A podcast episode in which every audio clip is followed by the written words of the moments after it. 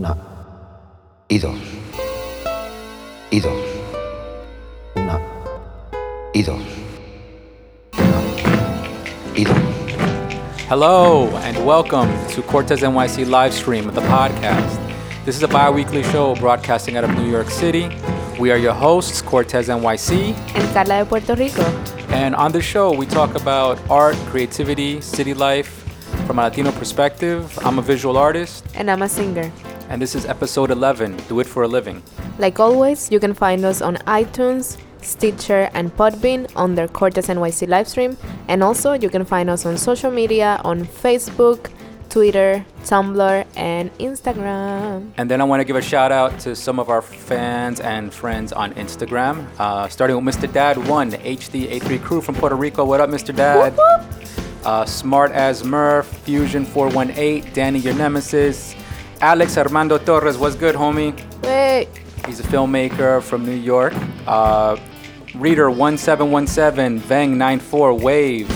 Rock 275, Christopher M, C Cafe Art, No Free Drinks Podcast, La Verdad Podcast, TKNEAM, and Chico and the Grin.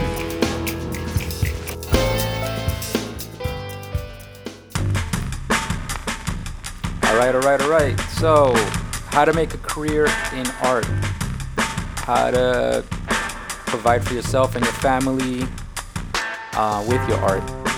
You know how to how to make money generate money generate income and make it a lifestyle so that you can do it for the rest of your life.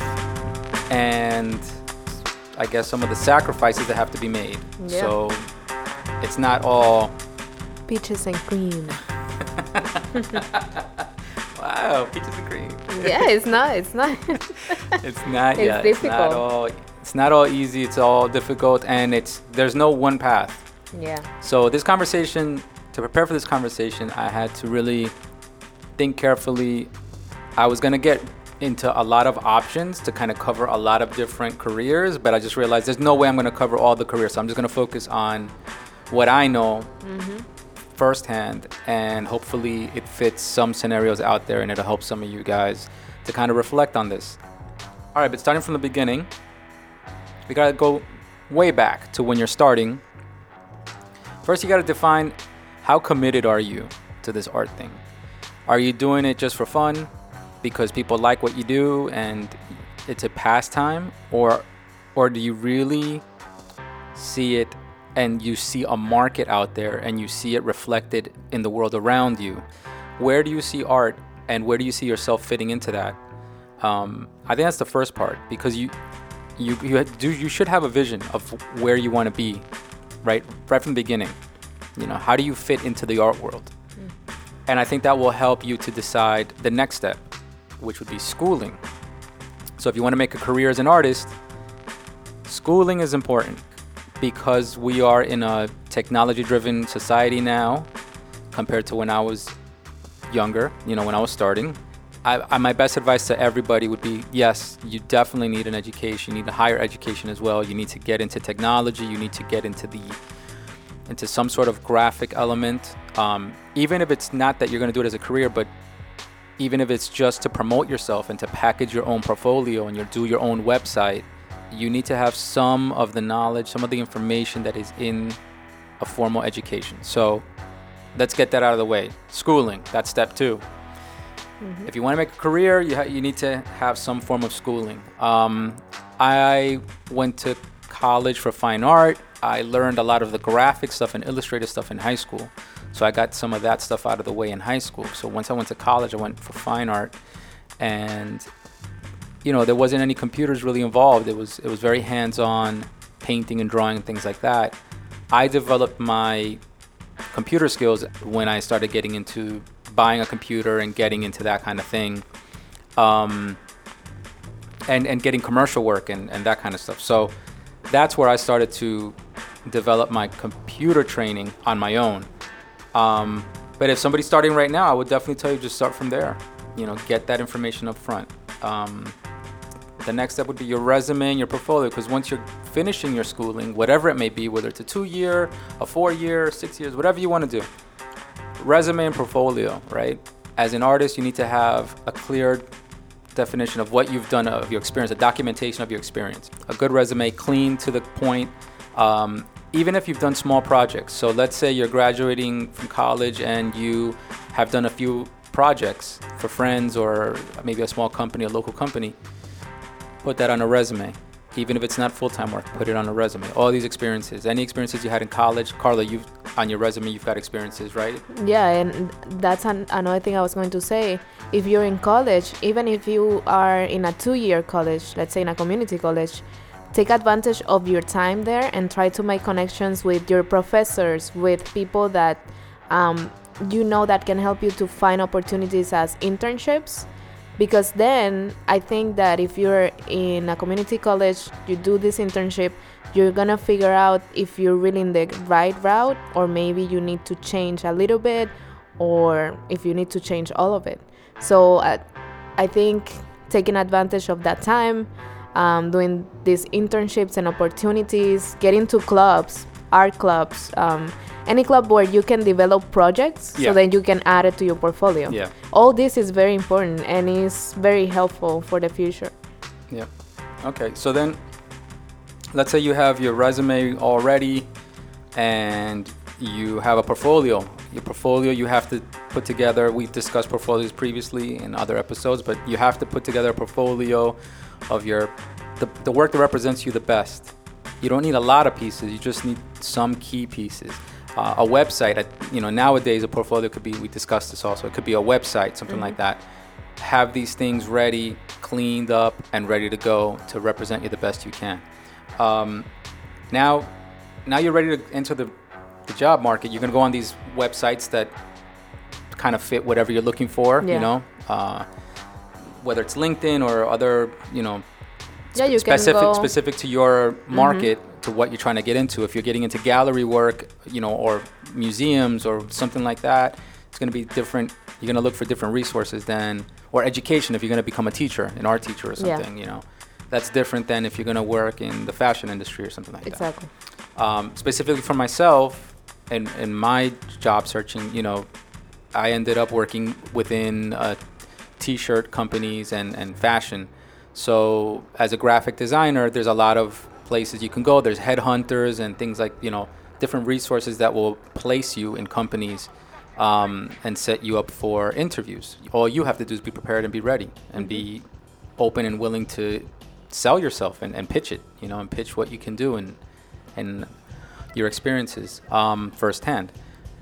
So I think at that point is when you start to come across, and, and this is what every artist comes across, and I think this is the meat of the subject here is um, when you're going to try to survive as an artist, are you going to try to survive as an independent artist or are you going to try to find full time work and work within an entity?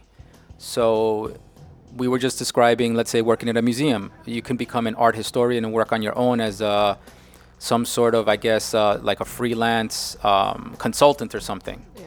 Or you can look to work within the system, within an institution, and find a position within an institution to give you an art historian, you know, position. I don't know what that would be, but um, in my field, you know, yeah, you could be a freelancer. You could work, you could work, uh, you know, a few hours or on your own. Either you could work, you know, as a full-time freelance basis, meaning like for a few hours a, a, a week, and and you come in and you, you do some of the work in-house, or you can work full-time. You work within a company, and you know, you work your 40 hours and all that kind of stuff. Um, there's pros and cons to working freelance and full-time and this is the conversation that we're having now is it's no fun to be a freelancer and work your ass off and you have no health insurance you have or if you have children you have no way to provide for your kids. Yeah. you know that's that's a real it's it's hard to be creative under those circumstances. And that depends on your situation also. Um, let's say you're young and you, you're starting yeah you can do freelance and you can do um, a lot of work like this type but if you have already a family and you're looking for something more stable then you're gonna go to the full-time route Yeah. Well, so let's do the pros and cons. Pro, Okay. pros and cons of let's start with freelancing because that's where that's how I started my career, and I th- I think most artists do that because while you're looking for work and you're looking for that job you want, you're probably to end up taking freelance gigs. It's very rare that you go straight from college right into a full time job.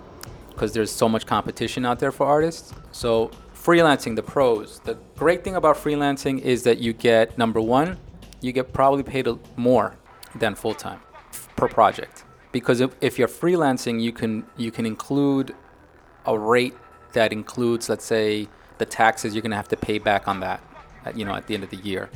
Um, you can you can in- include your own time per, project versus being paid by by the year as an, a yearly salary, where you might be doing a bunch of projects within that same amount of time. Here, you're you're charging per project. Also, another positive thing is the variety of work. Uh, different kinds of projects. You get to pick and choose which project you want. You can't do that in a full time job. You can't be like, nah, nah, I'm gonna pass. I don't want to do that. If you're working full time, but as a freelancer, you could always pass on a project. You could always say that's not really for me, or the money's not right. You can negotiate. That's another good thing about being a freelancer. That project to project, you can negotiate fees. So you're constantly able to renegotiate.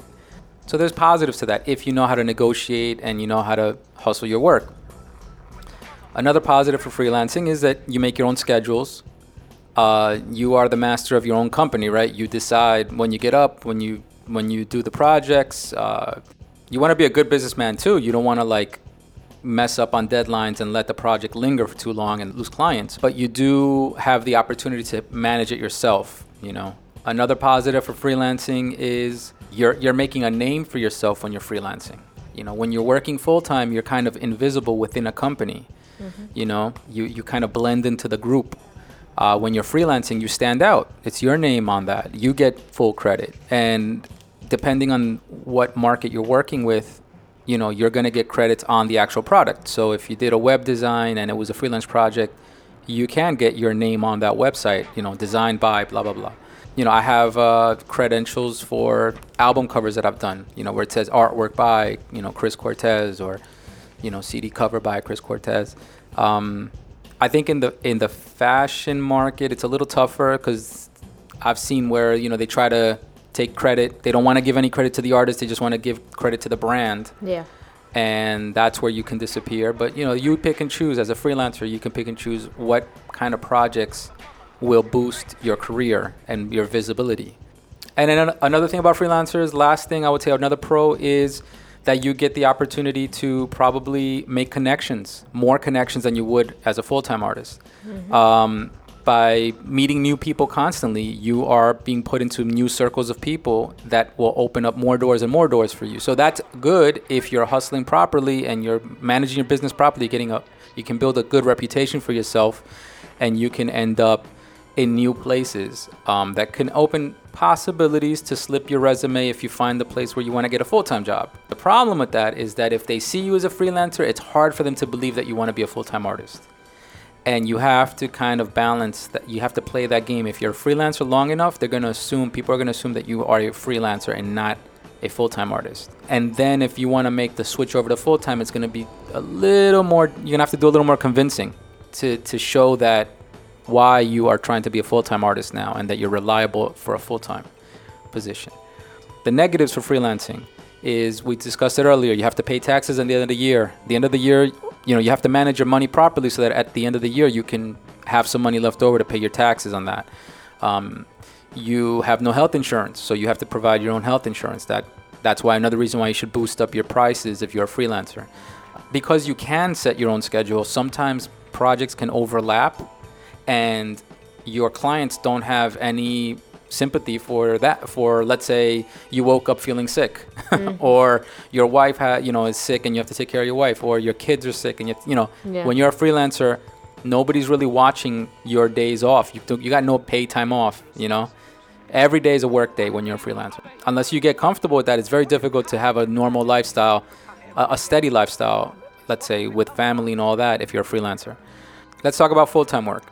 The positives of full-time work is you have a steady check once you've done the interview you got the gig and they said yeah okay you you know you got this position this is you you're hired. You don't have to worry week to week you know to how, to, how am i going to pay the rent? When you're a freelancer every month you're stressing you know if if you haven't seen a project in a while you might end up stress or if they haven't paid because that's another negative about freelancing my bad i forgot that was the last one. The last negative about freelancing is that you have to chase your checks. Just because you did the job and just because you got paid up front doesn't mean that you're going to get that second payment, the final payment, when you deliver immediately. So if something's going on and the project is being delayed, you might not get paid on time. You might get paid when the project is complete. And that might mean that you don't see that check on time to pay the rent. And if you were depending on that check, that's when the stress comes in. Another thing about chasing money is you might end up chasing multiple clients around for money and you might have a bunch of money that you're chasing around constantly looking to see how am I going to get this, you know, this money from these people. That happens. And it's really stressful when you have multiple clients and you're trying to keep on top of them while still finding new clients and producing new work. That's the hard part about that. When you're working full time, you don't have to chase your checks. Um, so that's a positive about working full time. Obviously, some full time jobs will give you free uh, health insurance, things like that, And you Um, don't have you don't have to worry about taxes either. right? Because the taxes they're pulled out. out. Exactly. Mhm. That's already part of the concept of your salary. Mm-hmm. Another positive about full time work that I actually have learned to enjoy is working with people. When you work freelance, you tend to work by yourself in your studio. When you're working full time, you work with people. So you begin to develop a camaraderie with people, with peers. You work as a team. Depending on the kind of projects you do, I mean, some freelancers might have a team of people working on, on things, but for the most part, if you're an artist, you're probably going to end up working on your own if you're a freelancer. Um, I think another positive for full time employment is that you're working with your peers and you can learn from your peers. Everybody's open to teach each other because we're all on the same team working together. When you work freelance, sometimes you don't have those people around you to teach you things. And you, unless if you're very resourceful and you can learn on your own, you might end up isolated um, and falling behind. And also you can learn about the business. Yeah. It's not only about your um, work at the company, but also how the business work, how every other um, Department. department exactly Yeah. they have to work together in order to get this done how everything happens everything is a process so Yeah, so there, there, yeah, that's a good point. If you're working full time, another positive can be working with other departments of your market. You might develop some new skills that you didn't think of. You know, obviously, if you're working full time, they're gonna give you tools to work. you don't have to buy your own computer. You have a computer at your office. You have the tools that you need, the latest software. Hopefully, if you're working for a decent company, they'll provide that for you. So that's another positive. You know that if you are somebody who's just beginning and you get a full-time job you're fortunate enough to have a decent company you will have the tools to teach you other things you know um, all right so those are i think those are the, some of the full-time positives the, the negatives of full-time uh, if you're working for too long at a job and you're not seeing a raise and you have to renegotiate and that's where you get into politics office politics you get into maybe having to change jobs, change companies. You know, it's difficult if you've worked for a long time in an office to create new opportunities. Full-time work, you know, is that's the tricky thing about it. Once you sit down in that cubicle, time flies. You know, once you're sitting in that office working as a part of a team, you know, you know, you realize time really flies and and if you don't pay attention, you have to learn to pay attention. If you don't, time can pass you by and you might end up looking back and saying, "Where am I? What am I doing?" You know. So that's a, a negative. You know, that's a common negative that people say. Uh, another negative of full-time work is that it, you know, it's draining the hours. You know, at the end of the day, if you have a job that drains your creativity, at the end of the day, you're not gonna have any creativity for yourself left Yeah. over um, to do your own projects. So if you if you're somebody who likes to do other other types of projects, you have to pick and choose what kind of full-time job you want, so that you so that it fits your lifestyle.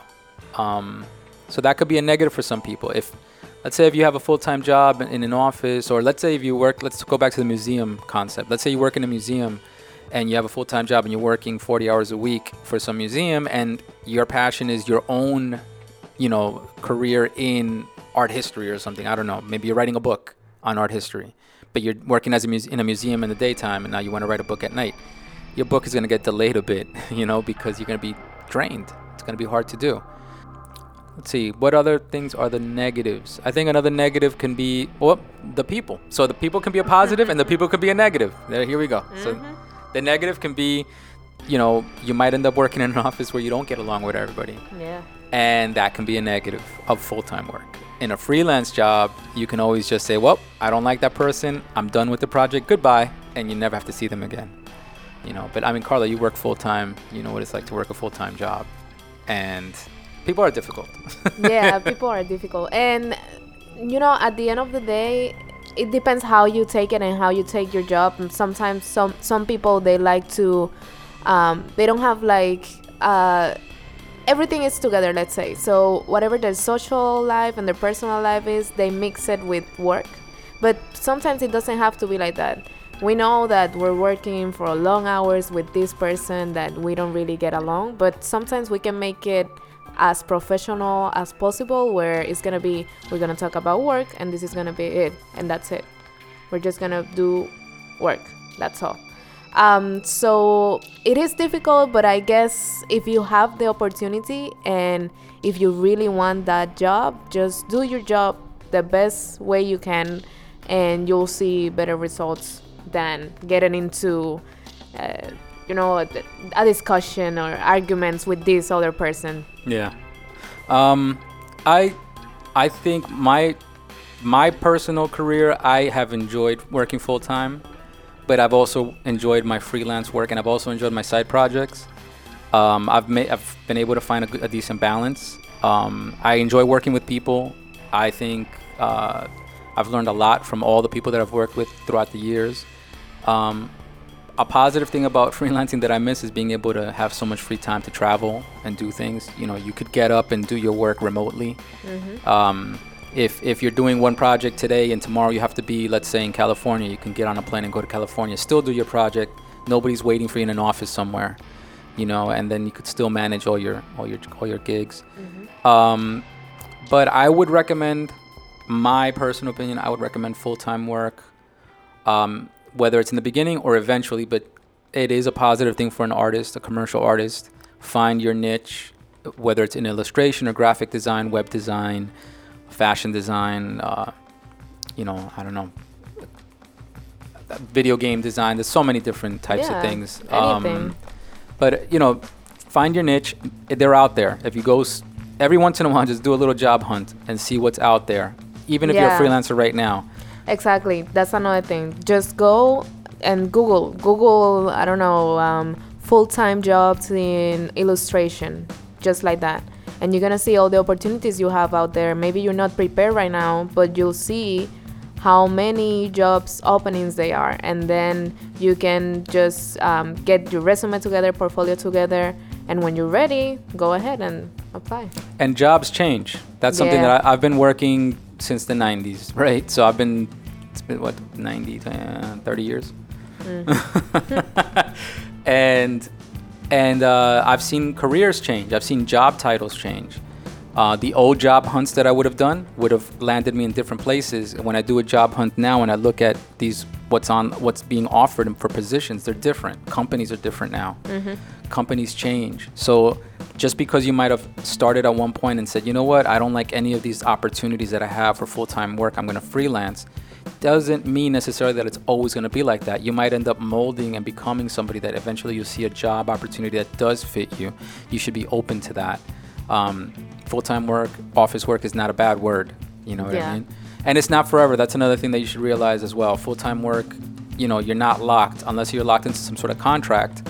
You know, companies are constantly changing people. And right now, because of technology, there's so many ways that you can still work from home Yep. full time. If that's something that you are afraid of, that you don't, you're gonna not gonna have your freedom. There's so many things and so many arrangements that you can do with your Yep. boss. That don't worry about it. You can talk about it. You can just start in the office and then move on into other opportunities. True. And then for freelancers, I would say more power to you if you can if you are an entrepreneur, if you are somebody who is pursuing your own thing, maybe you want to have your own company, your own brand, maybe you have your own uh, art that you're promoting or your own merchandise that you're making. More power to you. You know, I know it's hard work. I have a lot of friends that do it that have been doing it for years and you know, as long as you develop those skills and that muscle to do that, you can also succeed as well. Um, but it is a sacrifice.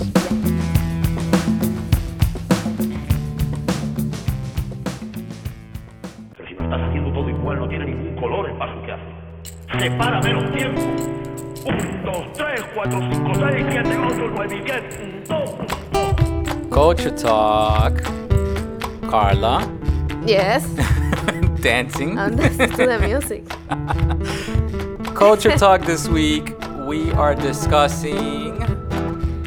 Good manners in Latino families or Latino communities. Modales. Buenos modales. Buenos modales. Good good manners. Things things that we learn growing up. Um, when you know if you grew up in a in a Latin community or Latin culture with your family, that normally you you learn as this is what you're supposed to do. This is the right thing to do.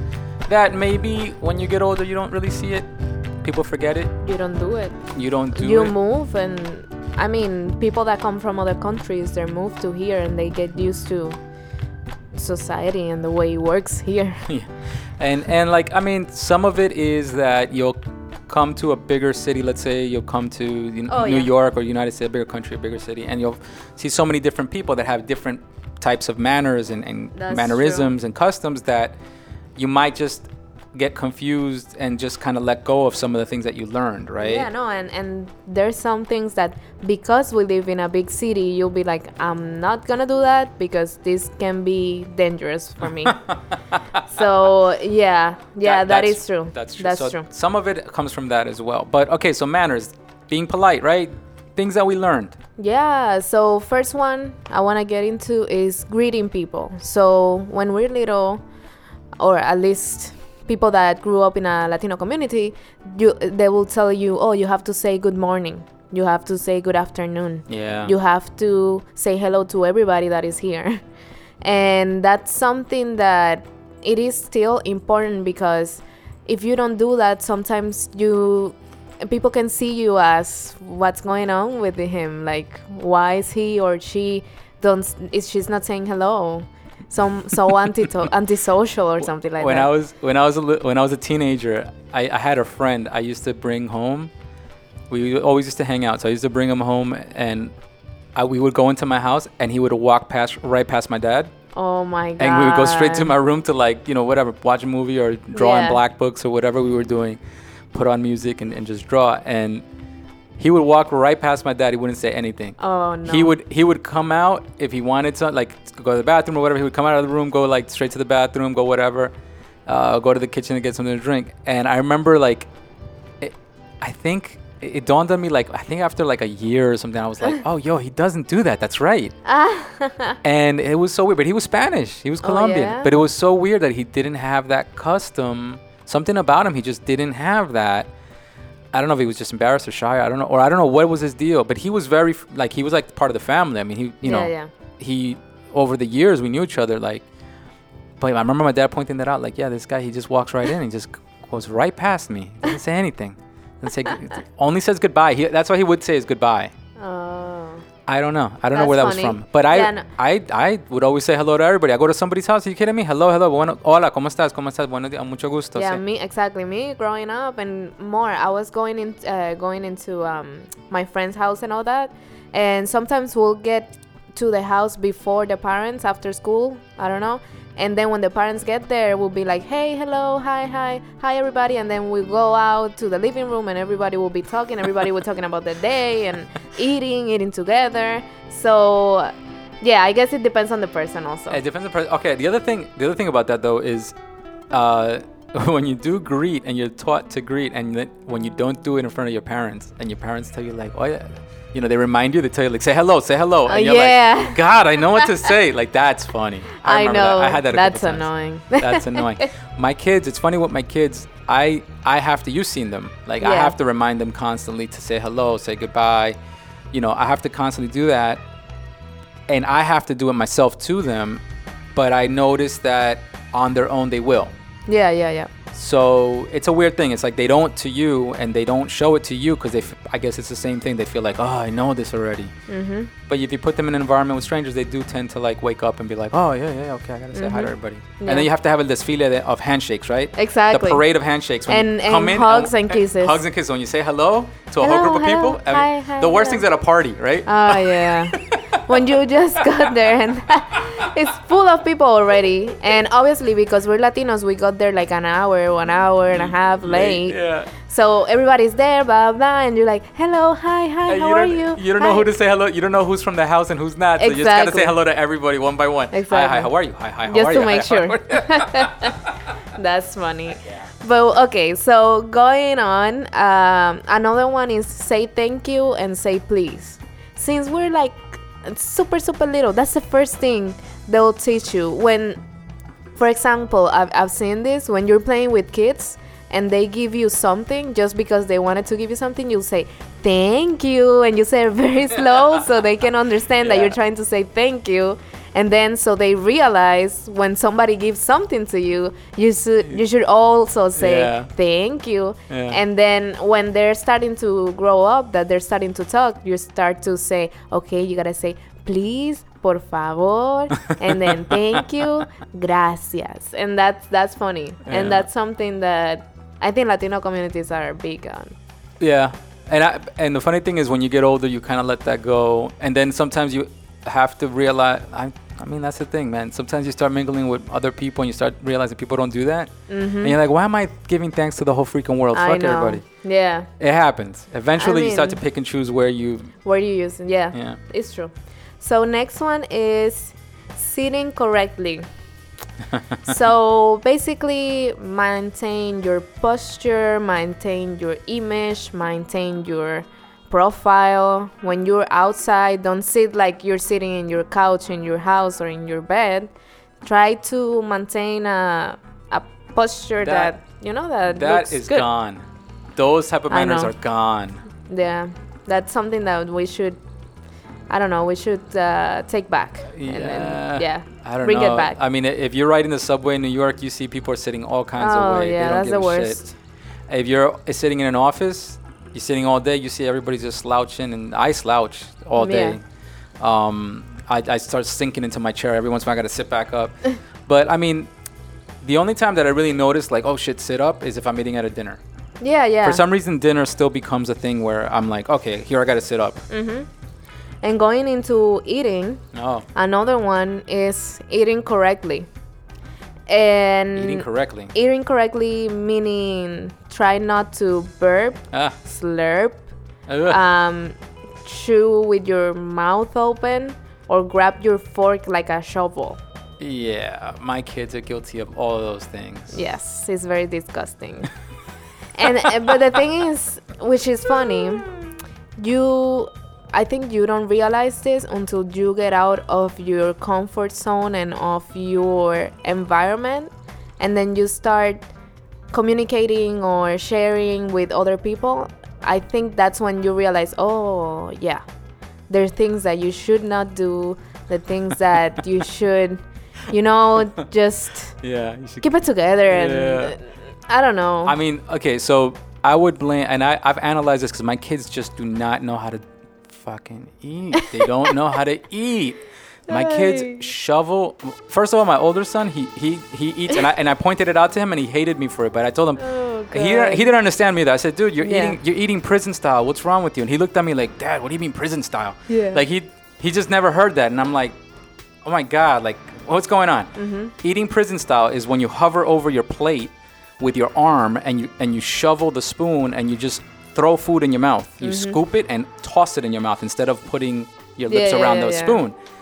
And he was doing that, and I was like, dude, what, what's wrong with you? Nobody's gonna steal your food. You're home. You're at a table. You're eating properly. You got a nice plate of food. yeah. And so, he, so I make him sit up, and he was all like, ah. Then the chewing with the mouth open, both of them, Yeah. and the slurping, Yeah. and they don't realize it. And I'm like, dude, I can hear you from a mile away. I'm sitting in the other side of the room, I and. I can hear you. Exactly. And I was analyzing why they might be doing this, and I think one thing that I might say is, aside from maybe them just not Paying attention. paying attention, but I think it's fast food does Yeah. this. Um, when you eat with your hands, you eat fast food, you eat burgers and, and chicken nuggets or pizzas or things like that, things that don't require silverware and they don't require patience Yeah. because you're basically just stuffing the food in your mouth. You're not chopping it into pieces and eating it slowly. Yeah. I think people get used to that and that makes you forget, mm-hmm. you know, how to sit down and eat. No, and when you eat fast food, you can eat in the restaurant, but it's not as formal as going to dinner you know, to, in your house I mean, you're you're literally taking mouthfuls of food. yeah. You're putting the burger in your mouth and taking a mouthful. Yeah. You're not chopping it and placing it in your mouth carefully in, in I bite think, sizes. and I think what is difficult is when, let's say, you changed the, the way you used to eat, ah. and then you have older people in your family that it's a certain way, and you get to this point, you cannot tell them. I don't know. You cannot tell them, "Hey, you should eat this way." Hey, you're eating like this. I don't know. It's like out of respect. I'll be like, well, okay, I'll guess. Listen, I got- I guess I have to, you know, just deal with it. the funniest thing That's that's it. the funniest thing is when you're in an office. This happens in my office. Oh, yeah? uh, we all tend to eat at our desks, which is a bad habit, but we do it. And you can hear a person cubicle away chewing or crunching. And when you have multiple people doing this, all you hear all around you is chewing oh and crunching God. and slurping I and all hate that. And you become so self-conscious because you're like, you might eat a cracker, you're like, I know. and you're like, oh my god, everybody heard me fucking eating my Ah. cracker, you know, like or my Doritos, like why'd I Yeah, why'd yeah, I yeah. why'd I eat this? Um, and it's it's funny. I bet I mean you know that's what it is. Like as you get older, you start to let this stuff go. I guess hopefully that's a good reason and a good excuse to go to dinner out in a nice restaurant is Exactly. to remind yourself, right? Yeah. To remind yourself of these De things. los buenos modales. Por Yeah. favor, que no se les olvide. Okay, so um this next one is something that I don't think it's happening anymore and is let the ladies go first. Hmm. So if you open a door and let's say there's a lady behind you, even if you don't know her, open the door and let her go first and then you will go. Um and I don't think this is happening, but I think that is more also because of all all the movements that are going on, and it's not like it's it, like the feminism and all this. I think that is making a, a thing in society where everybody can do whatever they feel. Not meaning something bad, but meaning that everybody has the uh, control. Yeah. So if I open the door and I'm a lady, I can just go in, whatever. I don't need somebody to open the door for me, and that's fine. Yeah. na- so nowadays it's just every man for himself, every man and woman for himself. Whoever gets there first, open the door, get through, and if it slams in your face, fuck it. I, I don't care exactly. but at least I think that at least for you, abuelitas, please open the door for it.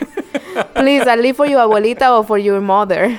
Uh, I've had I've had situations uh, in offices where I'll I'll be with a group of, coworkers and we'll get to a door Mm-hmm. and I'll have that juggle in my head and I'll have that awkward thing where like, you know, they'll they don't know who's supposed to, you know, and I'm like, and I'm thinking I'm trying to be polite and I'm like, but I don't want to be offend you, but I'm trying to be polite and Uh-huh. I'm like, uh, and then I like open the door and I'm like, so then I exaggerate and be like after you and I make a whole thing of it just to make it obvious that I decided to do that. Break the ice and just do it. I know. You know, fuck it, cause fuck it. Yeah. It's better than being awkward and being like. Uh, uh, uh, exactly. some people respond well. Some people don't even don't even acknowledge it. They just yeah, walk right I think, and I think it also depends on the situation and how you do it exactly. Because if you do it like with, I don't know, like if your attitude is like, because I'm the man, I'm opening the door, we're gonna be like, no, it's okay, okay, you go, it's fine, whatever. um, and the same when you're on the train and you're just standing because you want to stand. I don't need to sit down, and somebody will go even touch you I've seen that. and say, "Hey, do you want to sit down?" I'm like, "No, I'm okay. I, I I'm okay. I don't need to." And you're with your headphones, so you're not paying attention, and they s- scare you Yeah. when they touch you. And I'm like, "What? No, please don't touch me." I, no. I I saw I saw a dude on the train the other day, and uh, you, this just reminded me of that. A dude f- politely forced a woman to sit down. No, He, he basically forced her to sit down to take the chair. no. He got up and made such a big fucking deal about it. Like, no, no, no, please sit down. No, no, please. Like, he came across the, he got up, Yeah. went across the thing to her. Yeah. She wasn't even near him. Yeah. And was like, no, no, I'm getting up. And like, he made sure nobody else took the chair. And he was like, no, no, please sit down, sit down. And she was like, no, no, I'm fine. And he was like, no, no, please, come on, sit down. Look, sit down, sit down. And like, somebody else was gonna take it. And he was like, no, no, no, no. And then he was telling, like, he made such a big fucking to do to it that the, the girl was like, I don't want to sit down. Right. Get away from me. Right. And she just stood. And then he got off on the next stop. But that was so weird. Yeah. That's when it goes bad. When Exactly, that's when manners. When manners go bad, right? Exactly. You don't don't push it. You don't have to push it. Um. So to finish, uh, it will be the next one will be because we're doing a podcast. Listen without interrupting. But this happens a lot in Latino communities. I don't even know how this is part of our manners because with our aunts and mothers and everything, they're all uh, just talking, talking on top of each other, talking on top of each other. Nobody can hear a thing. When you go to, let's say, all your family is together. When you go to the house of your aunt and everybody's there, everybody's talking, everybody's talking. They're all talking on top of each other. Yeah, and you cannot understand a thing. But and and that's why in Latino families there's so many bochinches. Oh. Because nobody can listen to each other. They They, don't, get the, they don't get the whole story. no, exactly. They get like pieces, pieces, and then from those little pieces, they do the whole story, which is not true. And then everybody's like, pero yo no dije eso, pero ella dijo lo otro. Y oh my God, no. So I think that this is something that we can incorporate to our manners as Yeah. Latinos. Let's listen to each other to understand and not to respond. That's very important. Um, listen to to understand, and I think that then our relationships will be much better. Yeah, I think I think I want to add um, one thing about manners that I, a few uh, there might be a couple that pop into my head, but one that pops to my head right now that back to food and and, and Latino families is the whole thing about you go to somebody's house and they offer you food. Oh yeah, Oh, if they offer you food, don't say no. no, that's And- gonna be the the fight for the whole day. Yeah. the whole afternoon you're gonna be there. and and I remember I remember hearing this growing up. This is, goes into a cliche or a stereotype of Puerto Rican families, um, which I did see it. Yeah, I did see it firsthand. Yeah. Um, if you refuse it, oh, forget about it. Then you're the guy. Like that's your nickname. exactly. Oh, uh, they offer you food, right? And you're like, uh, no, it's all right. And then and then they go, oh, you don't want? And then are you sure? And like, no, no, it's okay, it's okay. Uh, but you're sure? And and you're like, no, no, no, no. And then like, let's say if it was chicken or something, oh no. The next time they see you, oh, el que no le gusta pollo. Oh no, he doesn't like chicken. Don't. O el que no come. El que no come. Ah, Oh no, no, yeah, he's on a que no diet. viene. No, no, no He's a. Oh yeah, it's okay. Yeah, he can come. Yeah, yeah. Chris. Yeah, he's fine. Yeah, he doesn't eat anyway, so it's fine. Yeah. Exactly, exactly. Like it's a joke, and now they got to drag it out and turn it into a whole thing. So I don't know. There's something about that. Like if you say no, forget about it. They get offended, and it becomes a whole big to do. Yeah. Um, I think I've seen people, and I think my sons are gonna end up doing that in the future. But I've seen people create the faux pas of asking what it is and then saying no Oh my god. Like as if they have to know what's on the menu first before they can tell you yes That's or no. so unpolite. Like if I made food and you came to my house and I'm offering you food and you're gonna ask me what did I cook? I- I you're think- gonna eat whatever I cook. I think I think uh, I don't know what it is, but yeah, there used to be. I remember growing up, whatever's on the food, whatever's on the plate it. is, is, is That's it. what you're getting. you got no choices. I think now, I think because of the whole foodie movement, people have become more I aware of guess, what there is, no. and now they're a little more like looking at what they're eating. And Yeah, like, but no. no, because you're then- coming. No, we- because. But then then- what if you're a vegan? What if you're uh, one Okay, of these but you can say it- glucose, whatever the hell? People. Okay, but I don't think. Let's say I invited you to my house a week ago. When I send you the message to come to my house, you can say, "Hey, um, just to let you know, if you um, are preparing any food, I'm vegan, right. or if you're preparing any food, um, I'm allergic to gluten." So for you to keep that in mind and let me know if that's a problem. I will I will take whatever. By the way, my, things, my, you my vegan friend is not a vegan anymore. Oh no! wow, that was fast. That was fast. He got over that in three months. Yeah. Got over that shit. That's funny. But no, you see, even him, he he told us like, hey, I'm, uh, we did like a little get together, and he said, hey, I'm vegan, blah blah. blah. That's fine. If you tell me, yeah, I will prepare something for you. But if you didn't tell me nothing and you're coming to my house, no, no, papito, you're eating whatever I did because you're not even contributing to the cooking. if at least you brought whatever you want to eat, So that's now, fine. But now you guys can understand why they get offended. You hear how she gets offended. yeah, exactly. I wouldn't do that. If I go to somebody's house and they offer me food, I wouldn't do that. Even if it's something that maybe I don't want to eat at the moment Oh, well, what- or something, I'll eat just a little bit and then I'll be like, okay, I'm fine. What about the other thing? You can't eat in front of people. You can't have company and, and not offer them food. That's the other side of it. Oh, That's the flip side. The flip side is if you're if you're in your house, Yeah. That's I mean, something you might very as well- Latino. yeah, you might as well be dead. Like you just might as well just be di- dead right there. You might as well just drop dead of embarrassment. if you don't That- have food and you have company or and then you start trying to eat something and they and you can't offer them. Exactly. No, no, no. That's that's a no no. if you have people over and let's say you don't have you didn't do it uh, you didn't do food shopping and you don't have food and all this, just order a pizza, order something that they can eat with you because that's very bad. even if they don't eat it. Seriously, I'd rather have it and yeah, throw it yeah, out. exactly. Me too. Because I, I can, yeah, I can save it for the next day. Even if I have more food than what I need, I prefer that I have leftovers that I don't have anything yeah, or that I don't have enough. uh, that's that's That's tough because I know how I am. And I like to eat. And if I go to a place where I'm gonna drink and there's no food, I'm gonna be like, oh my god, what is this? They want me to die. Well, it seems like it seems like a lot of our manners are based around food. Yeah. I mean, food is very important in Latino uh, communities. Yes. And we like to share. Yeah. And that's something also, I think that's why it's so important for us to have food when you have guests or just to appreciate when somebody made food for you. Um, just appreciate whatever they do. And yeah, that's another thing about us Latinos. We like to share and we like to just have everybody experience our experiences. I mean, another maybe for another podcast, another episode, we might discuss how this plays into social media and cell phones and communication and, Oh, and modales and manners, cell phone manners and, and online manners and things that are. That's true. broken constantly That's in Latino one. culture. I think we kind of discussed a little bit about that in a different episode. Yeah, but But yeah, but no, that but this these are the ones that we grew up with, right? These are the Uh-huh. basic ones that we grew up with. Some of these things, I know we didn't cover all of them, but no, but a lot of them have to do with food. yeah.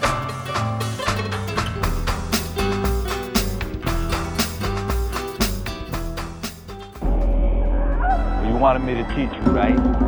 This is street reality. Hablando español. Dale hablando, hablando, hablando español. All right, Carla, what do you got for us? Okay, let's start with sacrifice. How you say sacrifice in Spanish? Sacrifice is sacrificio. Yes. Um, how you how do you say um, university or college in Spanish? Un, wow, that one always gets me. What? It's not colegio. Colegio is school. Yeah. Univers, universidad. Yeah. Un, Universidad. universidad. That's the part that gets me off. Yeah. Universidad. Yeah. Universidad. okay. How do you say Uh-huh. freelance in Spanish? Wow, I've never heard freelance. I've never used freelance in Spanish. Ooh, I'm gonna learn. Let's go. Independiente. I mean, Independent. it's kind of you you will mix the word independiente with the work that you're doing because there's not really a translation for it so let's say if i'm a freelance Artist. artist i'll be un artista independiente Ah. o a periodista independiente un jour- independent artist. journalist independent journalist and things like that Artista independiente. that's what you are Ooh, nice. um let's see office Office. I got this one. Oficina. yes correct next one how do you say department Department. Departamento. Ooh, yes. So you're so proud of me. How do you say employee? Employee is empleado. Empleado. Yes. That's a good one. All right. How do you say um, job interview? That one's tough. Job interview. How do you say it? Entrevista de trabajo. That makes sense. Job interview. Trabajo job. Mhm. Entrevista. You just gotta flip it. Yeah, exactly. So job interview, Entrevista Entrevista. de trabajo. Yeah. Entrevista de trabajo. Got it. Yeah. Um, how do you say career? Career. Carrera, Yes. which is a race. yes. And how do you say full time? Oh, I don't know that. Full time? I've never I've never heard that. Tiempo completo. That makes sense. So when you're working full time, let's say in a Latin American country, you say I'm a full time tiempo completo. tiempo completo. Yeah. That sounds weird, but it's, It's literal. not- it's a mm. literal translation. Yeah, Yeah. tiem- tiempo completo, full time. Mhm. Okay. And what's part time? I think it's tiempo parcial. Tiempo parcial Mm-hmm. is part time. Okay. Very Um, helpful, Carla. Very helpful. Yeah. Okay, next one is mouth closed. Eating with your mouth closed. Yeah. Uh, this goes from our good manners uh, portion of Uh-huh, the yeah, yeah, conversation. yeah. Okay. Mouth closed. Mouth, boca, closed, cerrado, Cerrada. cerrada. Boca cerrada. Yes. Boca cerrada. Mouth closed. How do you say courtesy? Courtesy. Courtesy is cortesía, Yes. which is my name. My last name comes from Cortés. Cortés, cortesía, which is. Es de los reyes de allá, él es oh famoso. my God. Es descendiente directo del, del que llegó en México que se llamaba Cortés. Co- well, actually, cortesía, cor- ser cortés is a word. Yeah. If you are cortés, Yeah. it is to be to be two are- courteous, Uh-huh. to to be polite. to be polite. Yeah. Okay. Next one will be masticar. Masticar, masticar. That's a song, right? Masticar. Machika. masticar. Masticar is chew, to chew. Masticar. Yeah. Okay. And next one and last one will be hug. Hug. Abrazo.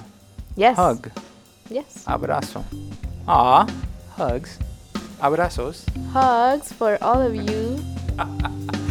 All right. Thank you, Carla. Thank you for teaching me Spanish. No problem. A la orden.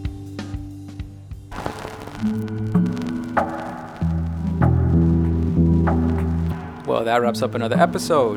Yes. Thank you for sharing your knowledge with us. No, thank you. Thank you for all your advice. Very spot on. Well, next episode is episode 12, Nemesis. Uh, we have a special guest, Alex Armando Torres. He's a local filmmaker, he's a producer, Yeah. and he's going to come on to speak about his projects, uh, his background, his inspirations. And on Culture Talk, he shared with us his experience as a Latino filmmaker and also his inspiration behind his production company, Arawak Films. And at the end, as always, We did a Hablando Español con Alex. oh yeah, that, that you guys fun. have to have to stay tuned because that was good. Yeah, yeah. All right.